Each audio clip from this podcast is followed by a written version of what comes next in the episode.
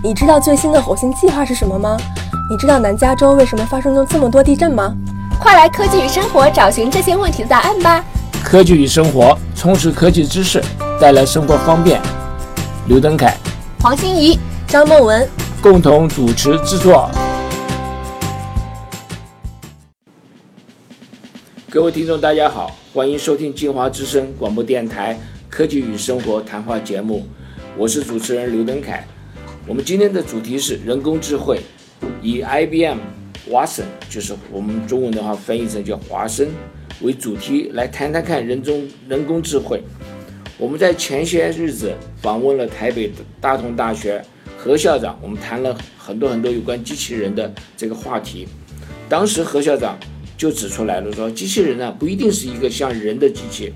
一定要有手有脚，但是最重要的是一个接近人的一个头脑。那也就是说，在人工智慧方面有一个好好的这个发展。在人工智慧呢，我们现在目前为止呢，像 IBM 的深蓝，在一九九七年打败了这个西洋棋的冠军叫 Gary 的，他打败了他。那二十年之后呢，现在呢，这 Google 又有一个叫做 AlphaGo，又赢了这个围棋。在技术这个层面方面来讲，是一个非常非常大的进步。他们就是用了所谓的接近的 neural network 这个观念呢来做这件事情。我们想想看，如果我们将这些的技术放在我们日常生活产生的效果来讲的话，再加上我们的机器人来讲的话，真的是非常非常的有用。那么甚至将来可能呢，有比有些人呢要有智慧的人呢，可能更有智慧一下。那对我们人类的影响说可以说是非常大。人工智慧。并不是一个新的话题，但近年来的成就呢，可以说是不同，啊，不同凡响。今天我们非常荣幸的请到大数据的专家中的专家，人工智慧后面的推手是刘博士 Alex 刘。那刘博士现在任职在 IBM，他是首席数据科学家。这个殊荣呢，可是是不是很容易一般人可以得得到的，是非常大的荣誉。尤其像在 IBM，IBM 的公司，我想大家都很熟悉。目前为止呢，它是有一百七十个分公司在全世界分布，每一年的话有一百三十亿美元的收入。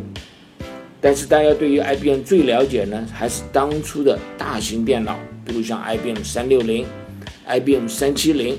那时候是全世界闻名的。后来，在一九八零年代呢，推出了个人电脑，这个影响呢，可以说是没有一个人可以跟这个 IBM 来比较的。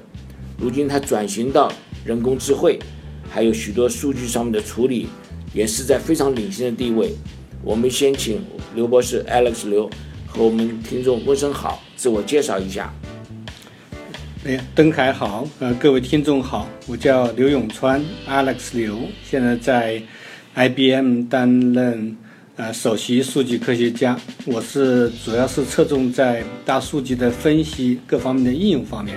然后跟人工智能还有 Watson 各种东西应用起来结合起来，所以可以用到各个方面，像医疗啊，还有啊金融服务啊，各种生活都有。所以今天很高兴能够有这个机会跟大家一起分享我们这方面的一些发展，嗯，的做一些讨论。我们非常感谢刘博士到电台来和我们谈谈人工智慧。我想除了这个方面的知识以外，我也想这个呃，刘博士啊，我们也介绍您工作的一些之余啊，你也成立了许多社团，还有推动许多数据分析、大数据的应用。我想这方面也是非常热门的。我们可以在我们的节目后半段呢来讨论这这个，你说好不好？好，谢谢。呀，我想我们同这个听众们不但对这个有兴趣，我想也可能会有兴趣呢，看看说加入其他社团呢，大家一起来探讨这方面的一个知识，是吧？我第一个，我想请我们的刘博士介绍一下人工智慧的应用。我们听到了很多有关华生的故事，说不定您就以华生为中心，我们介绍一下一些人工啊智慧的一些应用。嗯，谢谢登凯。对这个 Watson 的话，是 IBM 啊在里面花了投做了很多的投资的，呃，一个很大的项目。像早期的时候可能少一项，像最近几年的话，都是花了几十亿美金的投入，所以是我们的一个很大的事情。那么最早这个呃得到公众的认可和注意呢，是几年以前，大概是一一年的时候，然后呢，IBM 把 Watson 那个拿到在美国这边的一个非常啊、有名的、非常那个 popular 的一个一个那个智力，就是那个电视上的那个智力比赛，百科知识智力比赛，叫做 Jeopardy Show。然后 IBM 呢是跟当时的两个那个这智力比赛的那个冠军放在一起，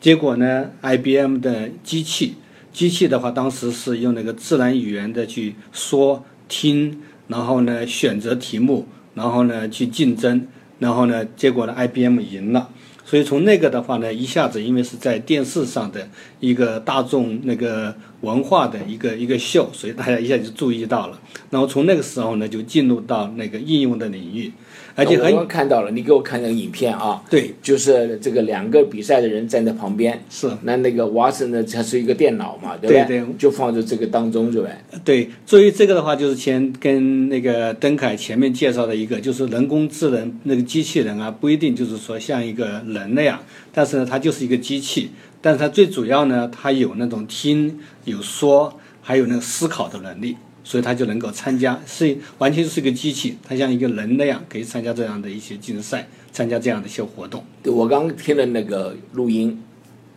现在目前为止，所有的的大家都已经习惯了嘛，语音来讲的话不算什么，不算什么。但是在二零一一年的时候呢，那是五年前，还是蛮新奇的。对当时的来说，就是说 IBM 在那个语言，就是自然语言的那个处理方面，还是非常非常领先的，就是能够那么快的，就是一个机器，然后把听懂人说话，而且很快的能够就是脑子里面就能够思考，然后就反应，再用语言说出去，还是还是非常非常厉害。对，非常厉害的。我们等一下可以讨论一下，到底它在后面是什么东西，好不好？对，所以当时来说的话，其实那个 Watson 基本上主要是两个，一个是数据库，还有的话就是自然语言的处理，而且很有意思，就是说当时做这个东西的时候，IBM 本身并没有特别去想到它的应用，而是呢医院有几个两个大的医院，结果看了这个东西之后，马上给 IBM 打电话说，嘿，我们很喜欢这个东西，我们想用。然后 IBM 是问他们说，哎，你们觉得这个东西有用吗？他说有用。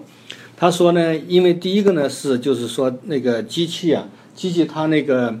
呃储藏了很多很多的数据，很多的知识，然后呢能够处理这些知识，这种能力的话呢，医院说呢现在正是他们的一些医医生所需要的，因为医生很忙嘛。忙的话，那个看病人，他根本就没有时间去读那些新发表的论文，还有新发表的一些案例。然后呢，更不要说去那个整理这些东西，去把它放在一起。然后呢，所以这样的话呢，就是说，医生说可不可以我们用这个东西来帮助我们的医生去读那些那些文件，然后呢去读那些案例，然后来处理。当然，你现在看那个 IBM Watson 那些广告，现在就是说阿森 Watson 就是一秒钟可以夸夸，可能把一个那个整个那个那些那些那个书架上那些东西全部就处理完通通读下来。所以这个能力根本人是没有办法。然后还有的话就是说，你要看那个背后的话，Watson 当时他参加这个加布迪那个秀，他还有一个就是说他有一个那种啊、决策系统在后面。所以那个的话就是用了一点点那些人工智能，就是说，比如说你当那个问题出来之后，你要把那些主要的词汇把它分解，分解，然后呢，把那个问题，针对问题的话，你可以在你的数据库里面，然后找出不同不同的那个回答。那回答之后呢，你把它分组，然后呢，用那种啊统计，然后呢计算它的可能性，然后去选出那个最快可能性的东西。那你这个的话，你要用人来说，可能要花几天或者几个小时才能完成，但是用机器它的快，几秒钟，啪啪，完了就，然后选这个很有意思哎。比如像我们两个现在讲话，对，对不对？你听得到我的问题，嗯，那有很多这个我们英文来讲说有主词、有动词、有辅助语。对事实上你在听我讲话的时候，说不定你就是看主要的那些我的问题的一些重点在哪里，你不会说每一个字你都去非常非常清楚的听，对吧？然后再来反映我的问题，你不会这样子。对，那你刚刚讲说我们这个机器本身这个设计也是类似这样子的吗？呃，也是类似的，但是呢，机器可能比人这方面的话，因为还有一个优点就是说，它不需要去考虑那个时间，因为它太快嘛。啊。人的话一下就找重点，可能就是这个东西。当然，这个东西是有非常非常好，就是你反应很快，但是也有可能的话，就是你会丢掉一些信息。那机器没有，它是把你这个语句全部的有关的信息全部分析出来，然后呢，再去在它的那个知识库里面把所有对应的可能的那个结果。和可能的回答全部拿出来，然后再把它用那种逻辑排列，然后再用统计去打分，然后挑出最有用的东西。这个我们人没办法做得到。所以你那个对人可以做，可能要花几天或者花几个至少几个小时，搞不好一个月两个月对，也许一个月对。但是他的话很快，几秒钟就出来，马上就回答。那我们再回来，我们刚刚讲说应用，对，你刚刚说那个 show，对对不对？Jeopardy Jeopardy show，对，那是非常。他就问他问题，那么你就跟人一样，你回答问题，那个后面有一大堆这个数据啦等等，所以这个来讲是一个非常好的应用。那同样的是医生，你也讲了，这个病人用很多问题嘛，对不对？然后医生也可以用这个方法来答这个。那么还有其他的呃应用吗？对，还有很多。现在因为应用的话，算是 IBM 做的比较好，有很多的美国有很多的医院，像中国那边，像在亚洲也有很多的医院开始在用，因为它可以帮那个医生来做诊断。比如说，医生把那些呃病人的信息放进去，然后的话，那个啊 Watson 就很快就可以提出来可能的那个。就对着针对这个病的一些解决的方案，而且针对每一个解决方案，它的副作用是多少，可能结果多少，然后呢，可能性的百分比一下子出来，那医生就很方便了。但是除了这个的话，现在还有很多的那个一下的应用，那个 IBM 正在推，比如说有一个的话是做那个做那个助教，那个在那个 George Tech，就是那个呃乔治那个。工那个工学院，这很有名的学院，对，很很有名的学院，美国排列很前的。对，在那里边的话，那个 IBM 的 Watson 就做了一个那个助教，当然也是一个电脑的课，然后没有告诉学生说，正好是这个人可能有一些事情或者一些身体的状况，他在外面，但是他可以用电邮回答所有大家的问题，他回答很快。结果呢，这个助教做了三个月。然后呢，学生没有任何人发现他是一个机器，而且而且很多学生很喜欢这个助教，因为他回答很快，他回答很快，而且他回答还是都是那种自然语言，有的时候还加些幽默，然后呢，甚至会考虑到学生那种那种那种那个需求去回答。所以除了这个的话，还有的话就是 IBM 也做过一个，就是那个律师公司的律师也是用那个 Watson 做的。那现在已经有两个公司在用这个那个律师了。然后除此之外的话，最近这边在好莱坞，然后呢还有一个做了一个，就是那个电影出来之后啊，因为那个啊电影公司都要那个做一个宣传宣传片嘛，trailer 嘛，对吧？然后呢现在就是用 Watson，那个电影出来之后呢，Watson 看那个电影，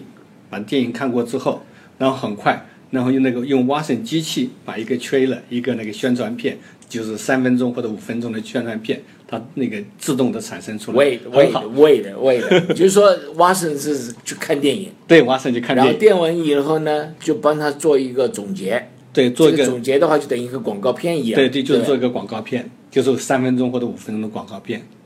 就现在挖森来做，已经做了几个。做的还不错，效果很好，效果效果效果非常好。所以因为现在就是说那个 Watson，因为当时的时候参加 Jeopardy show，基本上主要的还是就是说 natural language 那个 process 自然语言自然语言的那个处理，还有就是说那个知识库，然后加上一个决策的系统。那现在的话，其实因为加进了很多东西，包括除了 natural language 图像识别啦，还有就是说那个一些大数据啦。还有一些机器学习很多东西，所以就是比以前更丰富，那它的功能更强了。你这个实在很有意思，比如你刚才说在医疗方面已经在用了，对，医疗律师也在律师也在开始用，当然现在都是说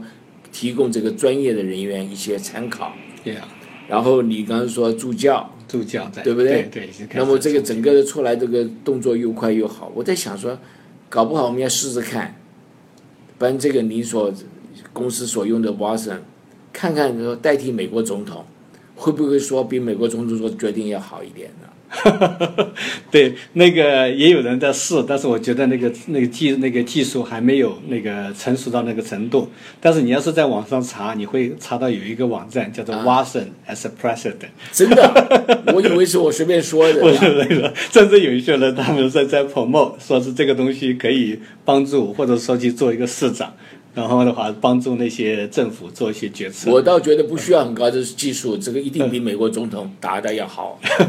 对 对，但已已经有人在做，而且真的是这样子的，真的是在做。所以这个听众朋友们，如果有兴趣的话，你可以到网络上去看，叫什么？就是叫做 Watson for Pre。Watson President 还是什么东西，我已经忘记了。反正是有一有一些工程师在那边在弄，而且人家就是说，你不要 vote for 那些 Hillary 啊，或者说是 Donald Trump，还是给那个 Watson 投一票。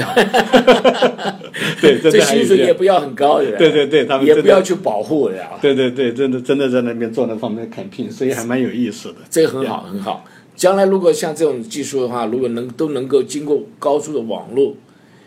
连到每个人家里面去，随便的人，每个人都都可以得到这个方面的益处。您知道吗？这个，比如像我们最近常常看到广告，就是说要在我们那个啊，就是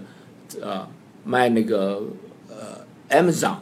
对不对？Amazon 不是有就推一些叫 Alex，叫应该就叫 Alex，还叫 Echo 什么东西？对对对，对不对？那么你去问他什么东西，他马上就给你的回答出来。然后你说你给我 play 这个 music 音乐，他就给你 play 有没有？你问他气候，他可以气候。那些东西的话，当然也不需要太多的人工智慧，但是就是一个很好的数据库在这里。对那方面的话，因为他们是要离那个 consumer 那个比较。那个就是消费者更接近，那个的话，我觉得 Microsoft 呀，还做苹果，他们可能走得更快一点。IBM 的话，我知道那个实际上是在日本的那边的话，那个这方面还走得很快。就是日本的话，是 IBM 的 Watson 和当地的几个做机器人做得很好的一个公司合作，就是把那个 Watson 呢放在机器人的后面。所以呢，你那个他们在那边的话，已经做了几个机器人，就是说成为那种那个。服务员在银行里面，就是你一进银行，一个机器就过来了，说我们可以给你服务吗？然后他现在是专门，比如说那个，特别是一些金融产品，然后那个机器人可以给你推荐，根据你的需求给你推荐很多机器产品，这个做得很好。那还有一个的话，潜在的应用的话是就是那个呃老人的服务，就是说你那个老人在家里面有的时候需要啊帮助啊，那个机器人。跟那个 Watson 人工智能结合起来，像日本那边的话，也有些东西出来，做得非常好。我另外想到一个应用，机器人可以代替我上班，我就把这个机器放在我办公室里面，如果老板问什么问题，他就会帮他回答出来，对吧？我在家里面，这个二郎腿一敲，我就可以这个，每个薪水可以进来的。对，我觉得可能是看看你做哪一方面了，因为有一些的那些那些。事情的话，可能是机器人慢慢会代替代替。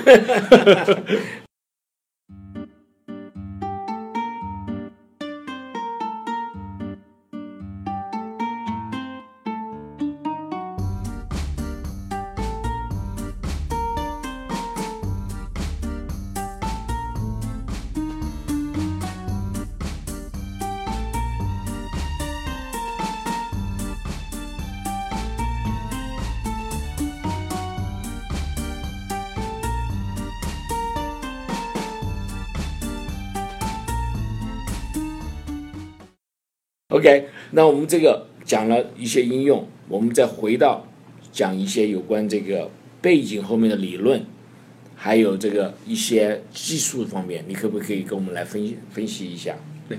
嗯，这个的话，刚才我们提到了一下，就是说它的一个最主要的那个功能，就是说它叫做呃 natural language processing，就是说自然语言的处理。这方面的话，IBM 里面有很多很好的技术，这是一个前端的。然后的话，背后的话呢，当时的时候就是说是一个知识库，然后呢还有数据库，然后呢还有就是一个决策系统。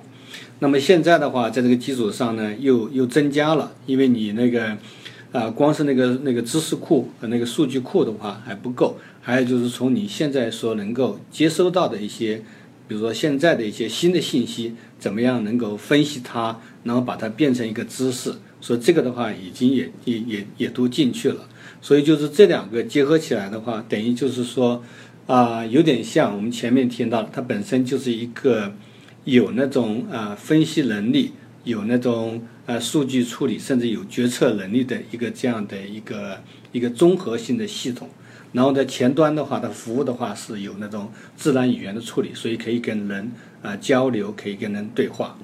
那还有一个，你就刚刚提到了，就是要能够随时随地随地要学新的东西。对，所以它就是一个机器学习，就是它有学习的这种这种能力。所以这种的话，啊，除了就是除了数据大的数大量的数据的处理，还有机器学习，所以这两方面的话，也是我们我们这我所在那个部门所参与比较多的一些那。我们刚刚提到说，这个替我们的医生看这个文章，这个电脑怎么看文章呢？我们人的话就是用看书嘛，我就看书看文章。电脑怎么看文章呢？所以它这方面也是，它就是把这个啊机器啊跟那种扫描的系统结合起来，就是说它可以把那些文章呢，可以从 text 作为一种文字，把它扫描进去。那扫描进去呢，然后第二个过程呢，它就是那个叫做 text mining，就是说那个文字的那个分析，然后它把这个文章把它啊、分析成那种那个把它分析成各种的那个语言的部分，然后呢从它的逻辑里面把一些逻辑那个抽象出来，然后变成就它的知识。当然就是说你要是特定的行业来说，因为它有一些它的特定的一些模式，相对来说的话还更容易处理一些。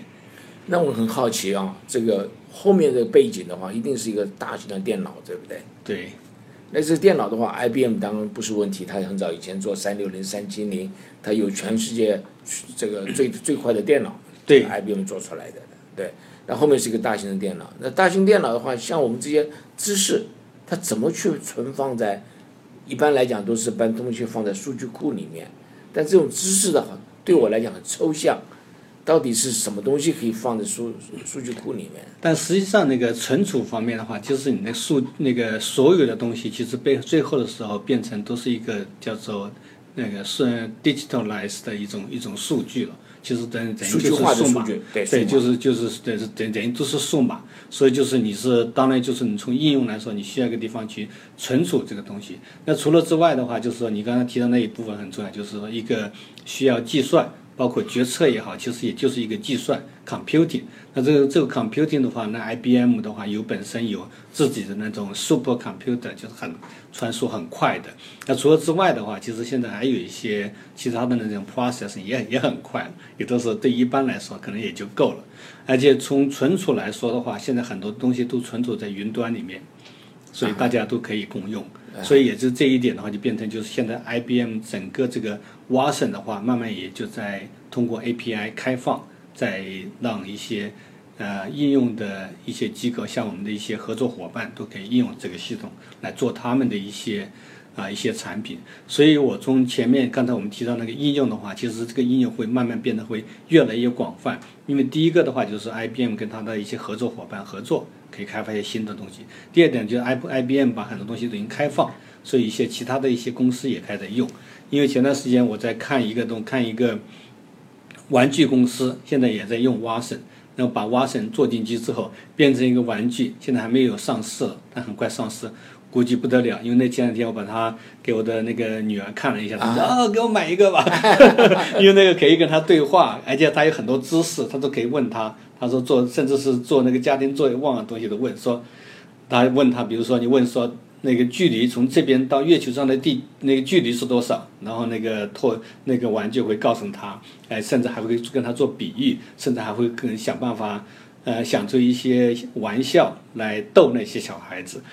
所以你给你的女儿已经玩过了，对吧？我们也看过一个那个 demo 的东西，他说啊，太好了，我一定要。对对对，我在想说，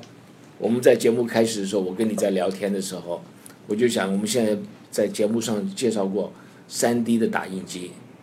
那我们每个人的家里面都可以买一个自己的打印机，我可以印出来我自己要的各式各样的形状。然后我们现在也可以再加上电子的东西，我们在节目上也介绍了一次，就是这个电子东西啊，它跟每一个就跟那个积木一样的 LEGO 一样，然后不同的呃功用呢，它就可以帮它结合起来。这结合起来非常有意思。那个公司的话，它就用这个磁性的东西，这个每一个呢，这个重叠跟磁性东西，你知道磁性东西它会相吸引嘛，对不对？那你可以想象出来，一个小方块，一个小方块，一小块，用磁性东西结结合起来，就不同的功用。那后面的东西呢，又可以加上网络。我在想哪天我们可以试试看，这个东西可以加到我们的蛙身这个网络里面去。哎，等出来以后呢，你看看这个手臂呢，就可以各式各样的方式，你可以让它来来动作，就跟各式各样的姿姿势它都有了。对，这个应该是应该是那个可行的，绝对是因为我好像看过一些工业上的一些应用，因为工业那个机器人现在应用很广。那现在就是说，你前面提到概念，以前想的机器人都好像比较是机器手啊这些东西，那现在的话等于机器人的话是智力，所以你从某一个意义上呢，你刚才讲的等于就是等于把那种呃机器手这种东西，就是工业上的东西，怎么样跟这种智力上的机器人结合起来？那个更更更强大，更强大，现在基本的技术都有了嘛？对对，对吧？就经过高速网络，我们就可以做这个。对，就怎么样把它结合起来就是。我们刚刚提到这个一些背背景的一些应用，还有一些这个理论在后面。那我们常常，你刚刚在讲的时候，您是首首席的数据科学家，那一定是处理过很多很多这个大大数据了。像这种 AI 人工智慧跟大数据有什么关系没有？呃，现在其实这个的话有很大的那个呃密切的关系，因为现在呃有两个了。第一个的话就是说它在应用方面的话，你像比如说在那个医疗方面的应用，那现在的话你要去处理很多的数据。那在其他的方面，在教育方面的应用啦，然后还有就是说那个给那些商业方面应用啊，都是那种大量的数据。比如说我们刚才举一个例子，就是说你这个机器人。现在那些超市看着是在在用，他说我们可不可以做一个机器人放在那边，一个客户进来之后，就这个机器人就带着他很快的把那些东西给给怎么样给那个拿到，比如说你要去买一个啊水果啦，或者说要再去买一个面包啊，然后这个机器人可以带你最快速的拿东西，因为像我们看那个 Amazon，Amazon 他们这方面做的很好。但是呢，它的存储的时候，你去看那个仓库，它是几乎是随机的，东西进来之后就让你丢丢在哪。他说他不需要去哦，不需要知道，不需要知道，他只要记得在哪里就行了。因为他知，因为他有一个那种 code，一个一个零那个 code，那个机器知道在哪里可以，所以机器的话就知道他的东西在哪里，然后他只要带着人去走就好。所以以后的话有可能是这种，那这里面的话就有很多大量的数据你要去处理啊，要去分析啊。然后就结果，所以那个大数据的分析的话，现在是这个 Watson 的系统和所有的人工系统里面一个不可缺少的一个一个部分。对，但是呢，我你在讲这个大数据，大数据，你后面说说都是一些数据，我就觉得很抽象。我们来再来深入谈一下，比如说，我很我可以了解到什么东西放在哪里。我可以转换成这个零一啊零一了这个数据，但是呢，有很多东西是我们人身上的东西，比如说我看一个东西，这个东西非常漂亮，我这个东西怎么变成一个数据呢？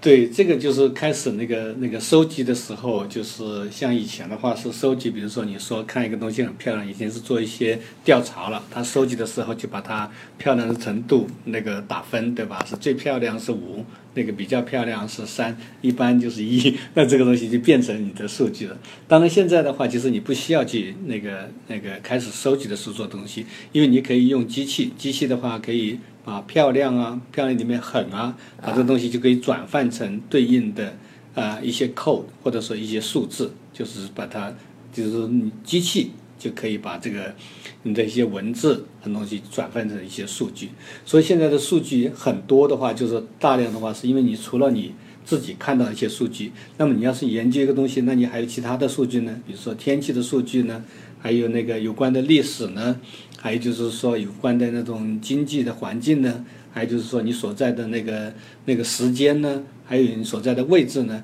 那你把所有的这些有关的东西全部都要放进。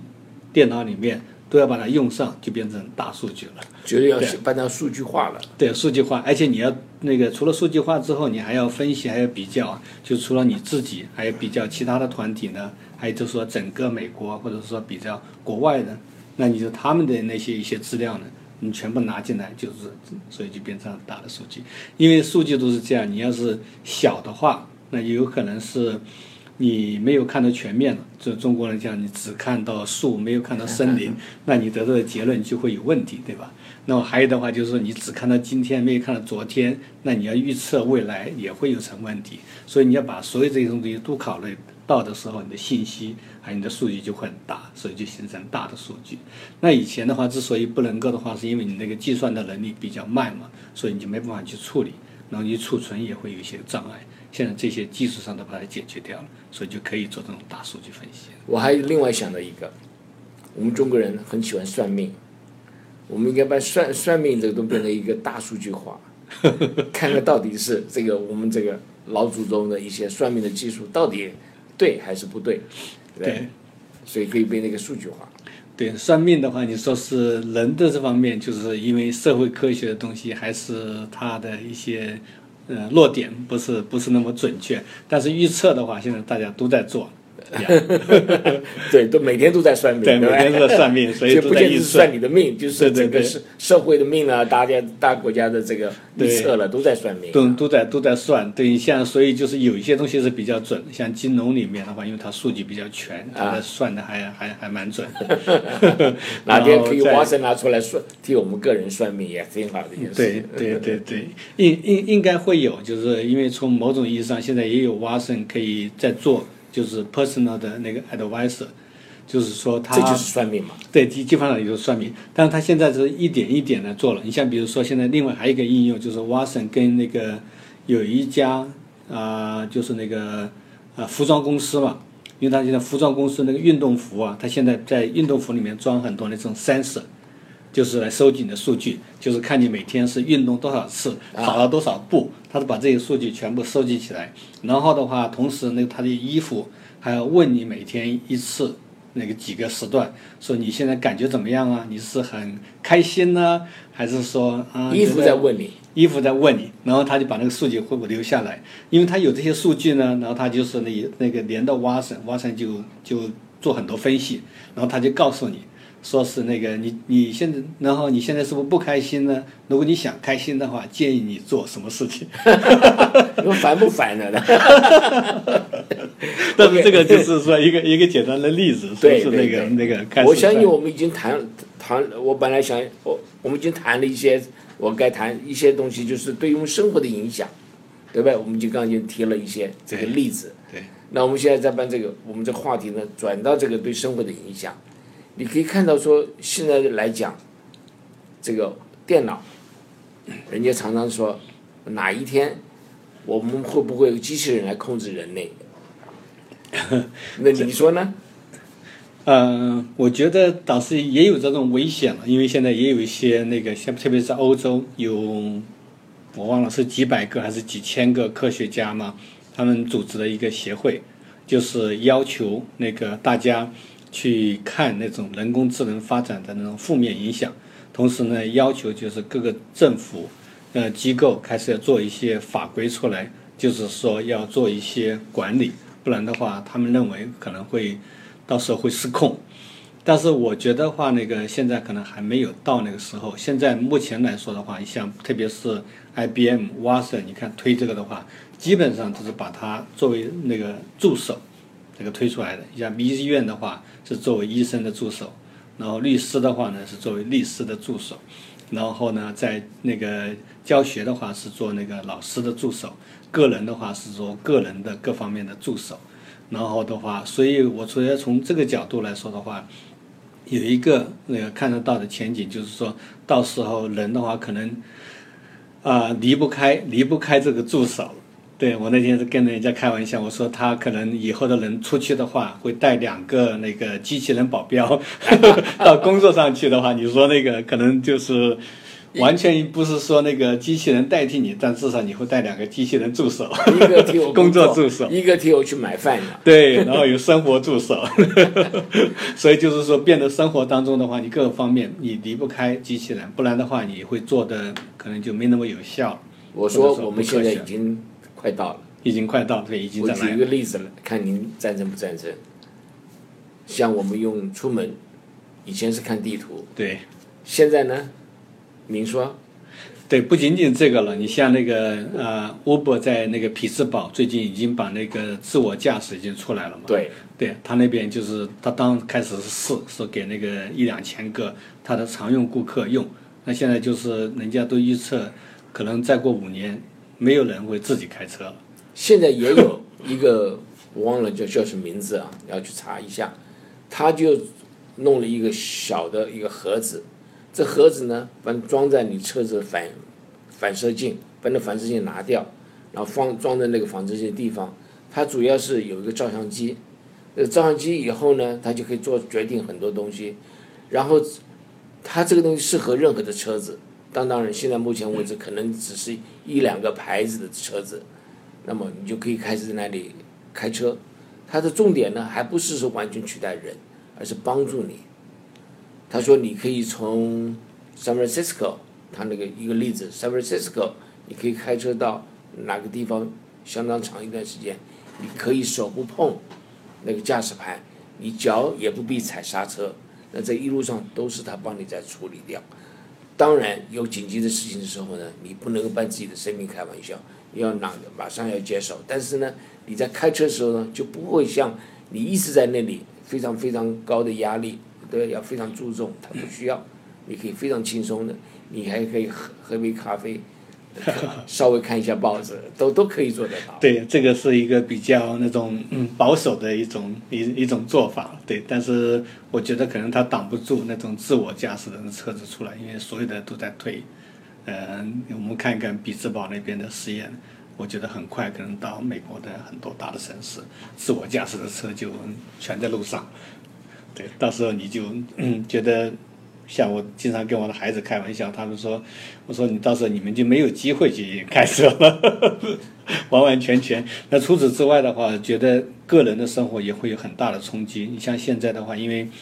那个 Internet 就是联网的话，不仅是人的联网，现在人基本上都是完完全联网了嘛。那现在那个物品的联网。”你说 Internet of Things，对 Internet of Things，你设设想一下，如果你的那些厨房的东西，你的那个冰箱里面东西，所有东西都联网之后，那你的话，你在家庭里面生活的话，你一定要有一个机器人做你的生活助手。你 你离开它，它甚至而而且的话，机器可能也有一个就是它有学习的功能嘛。就是从这地方的话，我觉得倒是有点担心，因为它学习的工作人之后，它就可以给你做很多的推荐。你像现在我们去网上。那个去买书，比如说特别是网上的书店，你看到那个那个推荐过来的书的话，真的就是你所喜欢的。那么你设想一下，你去商店买东西，然后到时也有很多这种推荐。我觉得担心一点就是人会不会变得越来越懒，到时候就依赖这些东西。那所以它某种意义上就是真的会就完全控制你的思路。还有一个，他如果不推荐的话，你可能更不会去看。是啊。现在市场已经到了这个地步了。你比如你要去吃饭，啊，你是不是要找一个饭店？是。现在很多以前饭店来讲是打电话问我爸爸妈妈说，哎，哪一家比较好吃，他就告诉你。然后要不然就是问我们的朋友。对。对。那现在我们不会做这个事了吧？都是看 Google 里面。对呀。那看哪一个这个谁的评分多，谁的评分低。对对。但是如果 Google 那些工程师不搬这些饭店放在他的数据库里面，你找的时候找不到这个饭店，那你这个不可能去。对呀，特别是像现在我们出差的话，有的时候我们就会想去用这方面一些服务，其实很有用的。比如说我要去另一个新的城市，我根本不知道去哪吃嘛，而且我不需要，他现在的那个都不需要，你就是可以选出来，你说 OK，我在洛杉矶，我是喜欢这一家的餐馆，然后那个那个推荐就可以推荐类似的餐馆在那个城市是在哪里，这个这个这个这个很有用，所以变的话真的会慢慢的会依赖这方面的一些。一些服务，我们刚刚讲是出门地图，对，对吧？我们没讲没没讲完。你现在说，如果还有谁出门的时候突然一下手机忘了，你会不会会去拿？一定会回去拿，对吧？没带手机就感觉是这个不自在，什么事情好像是不踏实。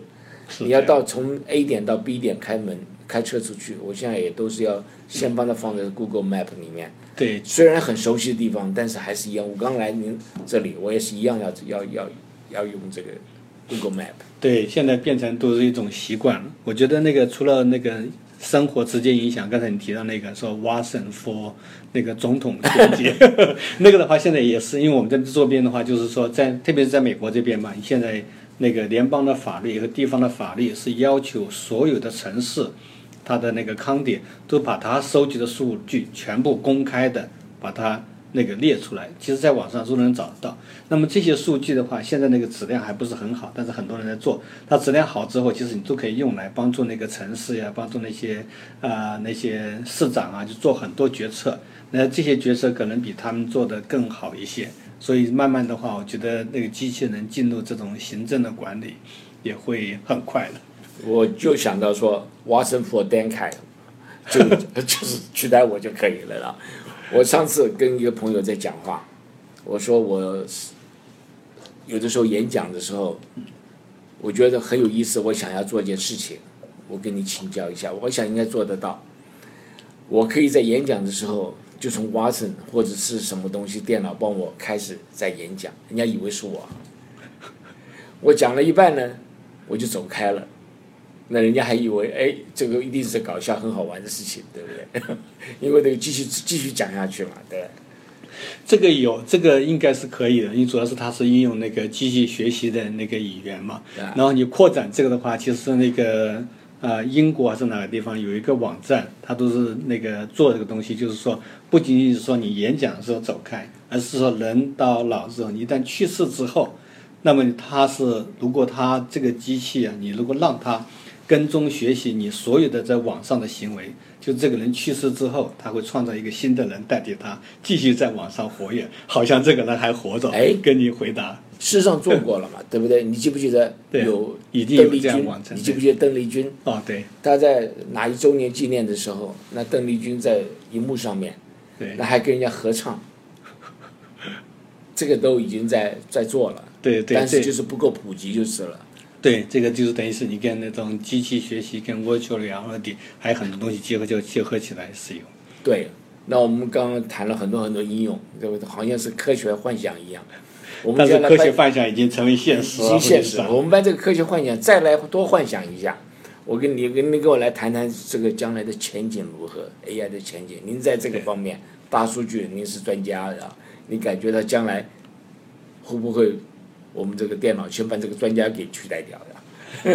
我我觉得这个这个是一个很有意思，这个也是我自己在在想的一个，就是就是说那个呃电脑把那个专家代替，我觉得这是实实在在的。因为我那边经常跟人家开玩笑，我说我是做数据分析的，那个教数据科学去很多学校，那么比如说那个社会科学系，还有那种呃技术那个呃管理系。我发现以前我跟这样跟我说我教那些数学东西根本不可能教会他们。现在有一个有一个结论，有一个好的那个呃解决方案，就是你用机器代替他们做就好了。对，但是这个东西代替他们做，并不是说觉得这个东西完全能够代替那个人，因为人的话，我觉得他跟机器不一样的，就是说他还有那种就是说一种创造的那种能力。然后甚至是一些其他的特别的思维能力，所以我这个时候呢，倒是我觉得倒是我们中国人可以去想一想的。怎么说？因为中国人的话，以前的话那种思维啊，你要是去按照科学来分析的时候，觉得中国那种思维好像很奇怪，不够科学或者不够精确。但是你反过来说，如果机器可以把精确的思维、科学的思维代替的时候，是不是一些不科学的那种思维？那个不精确那个思维，它是很有价值的。那么就是中国古代的一些智慧，还有那些东西，所以那些东西也许是机器一下子代表不了、代替不了的，甚至可能是更有价值的。所以从这个过程呢，这个角度来说，我觉得倒是，也许是中国的这种智慧啊、古老的智慧啊、中国的文化呢，然后还能够发现它的一些特别的价值。那么这种东西怎么样跟那种科技？然后将来这种科技的思维、科技的能力，将来是用机器人可以代替的。怎么样结合起来？我觉得倒是，或许是我们中国人的一个挑战，也许是机会。我想将来厉害的啊，感觉上一定是人跟机器合起来。对，我同意。对，对不对？那你要人也是非常有智慧的。那如果有非常智慧的机器，那就非常更有智慧。或者人可能某些东西记不起来的，那么机器可以帮你忙。对，所以这个的话，我觉得是一个一个一个将来的发方向，所以然后也是我们觉得，特别是我们华人很注重教育，大家就是给孩子教育的时候应该注意的。因为我看到最近美国一个趋势就是那个美国学校有两种嘛，一种就是说注重职业的那种大学那些啊专科学校，还有一种话就叫做 liberal art 那种那种 college。就是说，他其实注重你去学习跟那个艺术有关的。呃，不是，他这他那他那个哲学就是说，他不去限制学生，而是说鼓励学生，甚至去学一些，比如说哲学啦、宗教啊这些看上去来艺术啊没有用的东西，甚至是去，反正就是说让他去 explore 去去探索。我觉得将来说的话，这种教育会更有价值。而且目前来说的话，因为大家也看到的，就是说一些职业呀、一些那种逻辑啊、科技东西可以被机器人代替的时候，慢慢的话，大家应该鼓励孩子去不要去死记硬背，死记硬背没有用的。对我们这个拭目以待。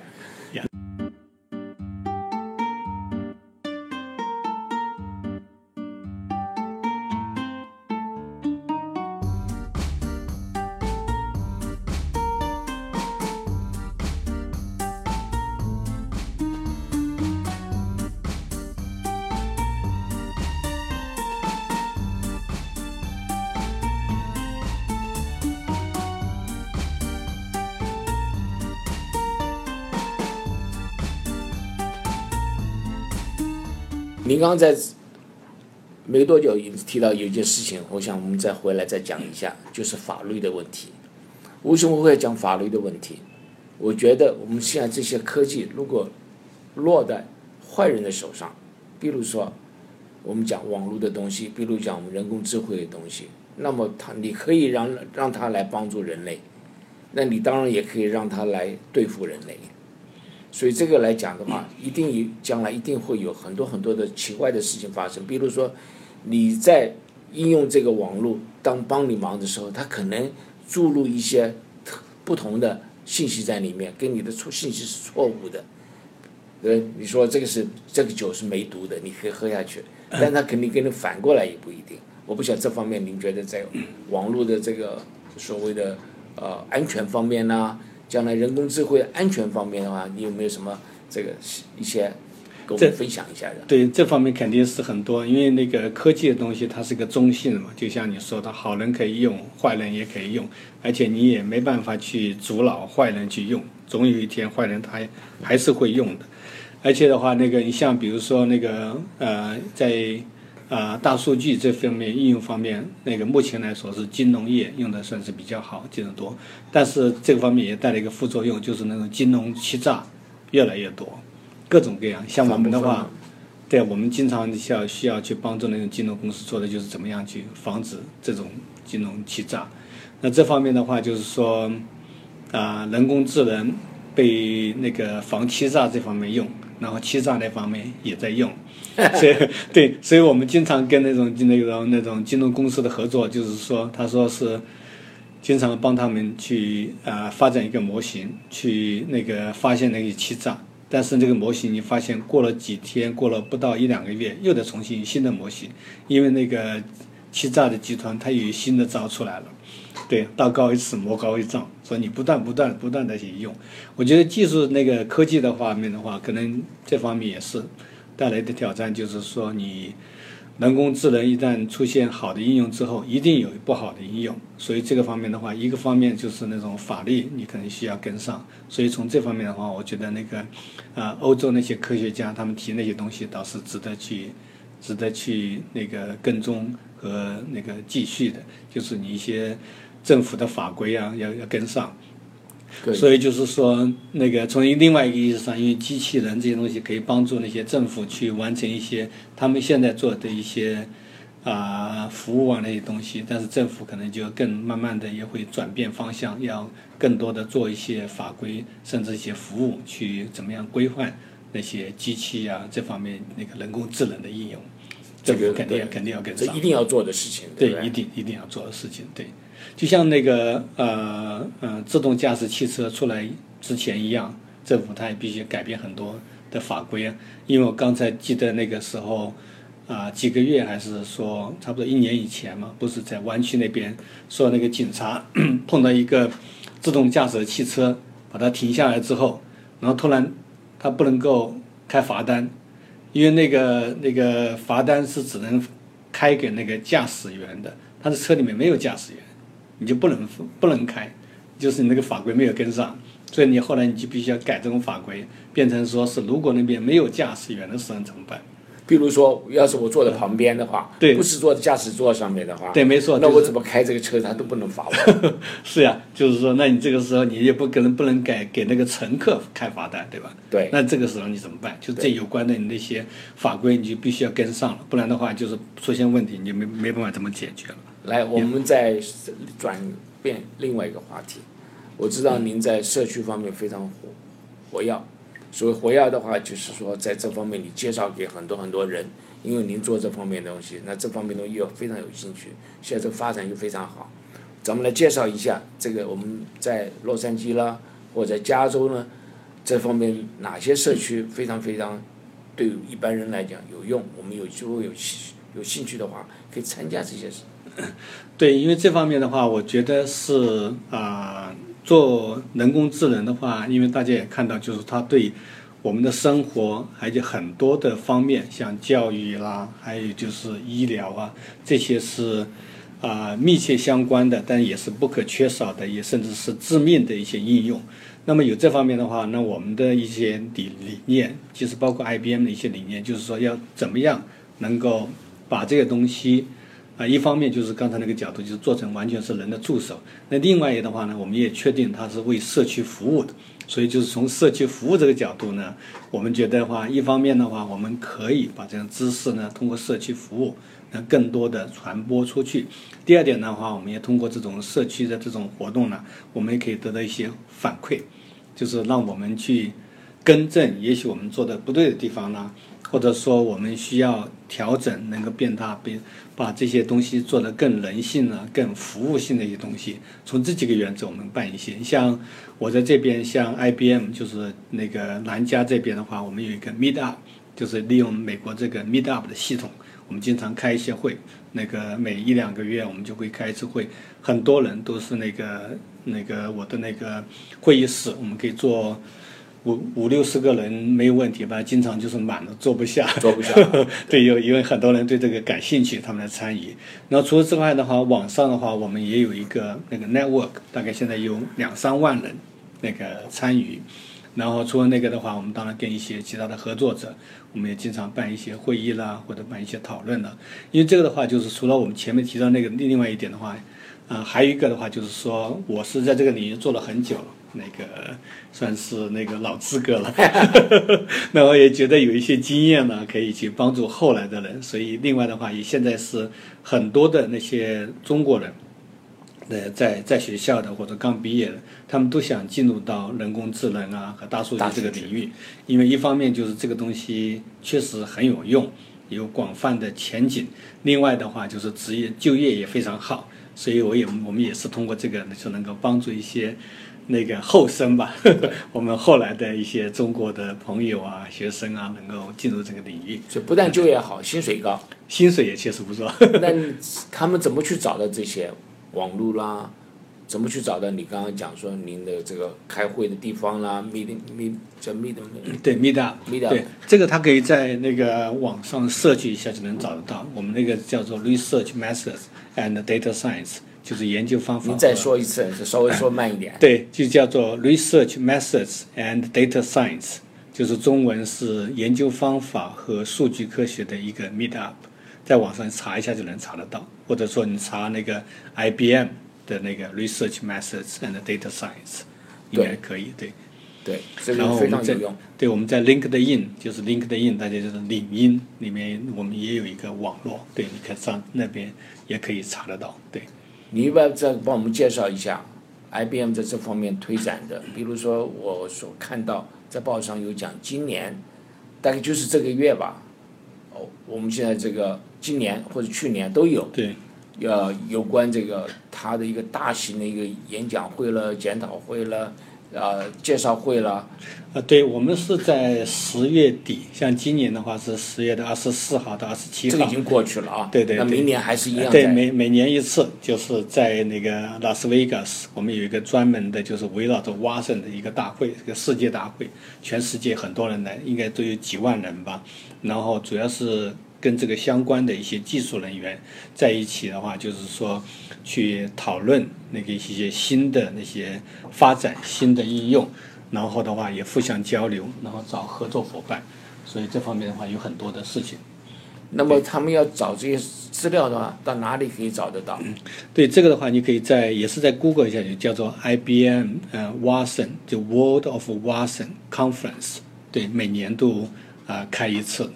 对，很大。